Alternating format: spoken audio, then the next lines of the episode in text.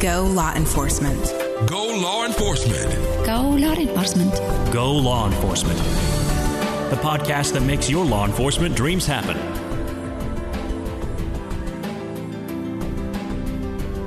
Welcome to the Go Law Enforcement Podcast, brought to you by GoLawEnforcement.com. I'm your host, Joe Lebowski. Passing the police exam is a vital step towards becoming a law enforcement officer. GoLawEnforcement.com can help you pass the police exam and get a score that will get you hired. Check out GoLawEnforcement.com. Jocelyn Longley is a deputy with the Dane County Sheriff's Office in Wisconsin. Deputy Longley specializes in providing active shooter training. In this episode, Deputy Longley discusses the training and she did the interview from her squad car.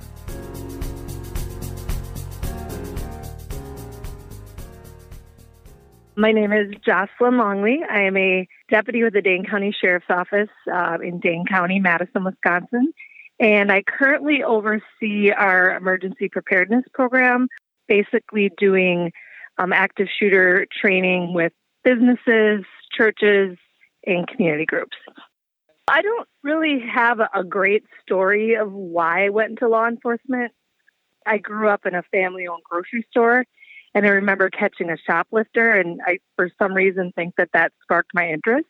But I uh, went to UW Oshkosh and got a four year degree in criminal justice. And fresh out of college, I actually got hired by the Dane County Sheriff's Office. I applied for a civilian position, which is called a sheriff's aide. And I actually spent a year working in our jail doing fingerprinting, mugshots, uh, running visitation, and um, also working the cameras and doors in the jail. Um, after doing that for about a year, I realized that I liked the sheriff's office. I didn't mind working in the jail, and I applied to be a deputy. The hiring process back when I started in 2001, it was about a seven month long process. It definitely wasn't quick, and it consisted of a very long written application, a interview panel, a psych test, and they had background deputies actually who also came out and um, met with you, obviously, went through your history. I warn kids now they do a pretty good background check on your websites and social media, so people should always be aware of that if they want to go into this field. I think the most stressful part of the hiring process was just that it it takes so long because they do such a great in-depth background check. Um, and I think that was hard because you know you're fresh out of college, you just want to work, you know that you have to take the academy and you know go through all that additional schooling. So I think it was actually the process in general, how long it takes. So actually today I'm sitting in my squad car right now. Actually parked at a park doing this interview. Pretty interesting day for law enforcement. Several of us actually had to drive around our community collecting donations from uh, businesses and just community members uh, due to the coronavirus. We were collecting masks and cleaning supplies. My current role is the Emergency Preparedness Coordinator for the Dane County Sheriff's Office. In 2016, our Sheriff Dave Mahoney actually approached me and asked me if I could do some work and basically create this position. Um, I was working as a community deputy then, and I was in a position where I could do that on the side. I did a lot of community training. So in 2016, we basically started it using the Run, Hide, Fight verbiage. Uh, there's another program called Alice, Avoid, Deny, Defend, and we put our training together. We initially reached out to um, chambers, Lions clubs, Optimist clubs, just to connect with businesses. And it basically grew legs uh, within a year and became my full time position. I say we because the sheriff's office actually hired a retired deputy to come back part time and help me out. When we do the trainings, we basically go in, uh, do a PowerPoint on preparedness for active shooters uh, within their work environment or within their church. Uh, we do some hands on barricading. We also simulate the fight portion using Nerf balls and doing some scenarios.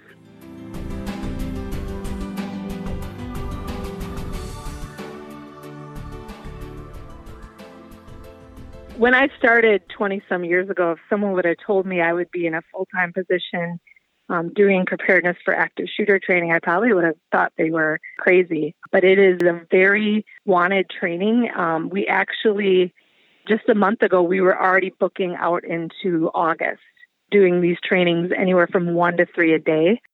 In the couple years that I've been doing this, um, I've trained over 20,000 people here in our county. A lot of businesses are training all three shifts. There's quite a few factories where they will have all their employees trained. So it requires you to come in at 5 a.m., the noon, the 5 p.m., so that you can train everyone. We also added Stop the Bleed training that we provide in our community. After the Las Vegas shooting, we realized the importance of civilians knowing how to render aid and help stop the bleed, whether it's using tourniquets or direct pressure and packing materials that training has also really taken off to the point where we have businesses now that are are doing both of the trainings annually for their employees. In September of 2018, we had an active shooter event uh, here in Dane County in the city of Middleton at a business called WTS Paradigm. Within about 24 hours of that shooting, I think we had 30 some businesses contact us uh, to set up a training and a lot of them said it, it made them realize we're not immune here. Um, it, it, can happen here. Just recently, um, there was a shooting in Milwaukee, also at a workplace. And again, we saw within a couple days of that incident, our request spiked again. The feedback that we receive after we do the active shooter training is pretty amazing. Almost every training, by the time I leave the training and get back to my office, we'll have an email from someone that attended our training. And often it'll talk about the empowerment that they received and the importance now that they're going to go home and talk to their families about it and have conversations. Uh, we talk a lot about age appropriate conversations to have with your children. And it's just getting those emails after the trainings is it's really powerful and people are just they're appreciative. People are, are scared and they want to be able to mitigate and to prevent and, and just know what their options are, things that they can do if they ever were in an event like that.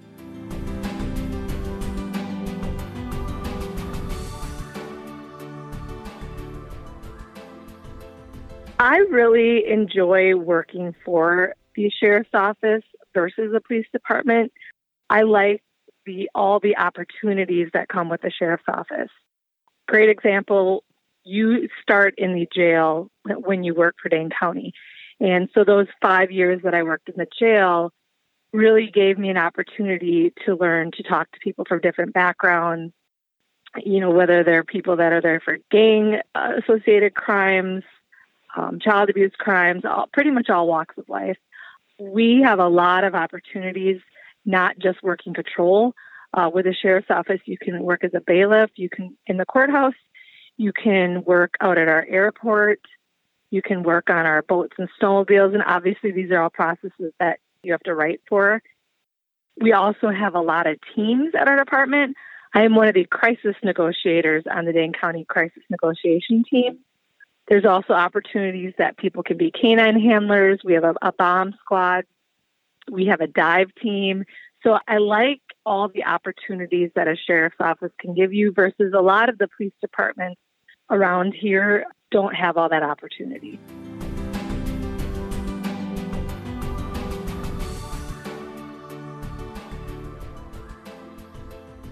I absolutely love the outdoors, both in the summer and winter.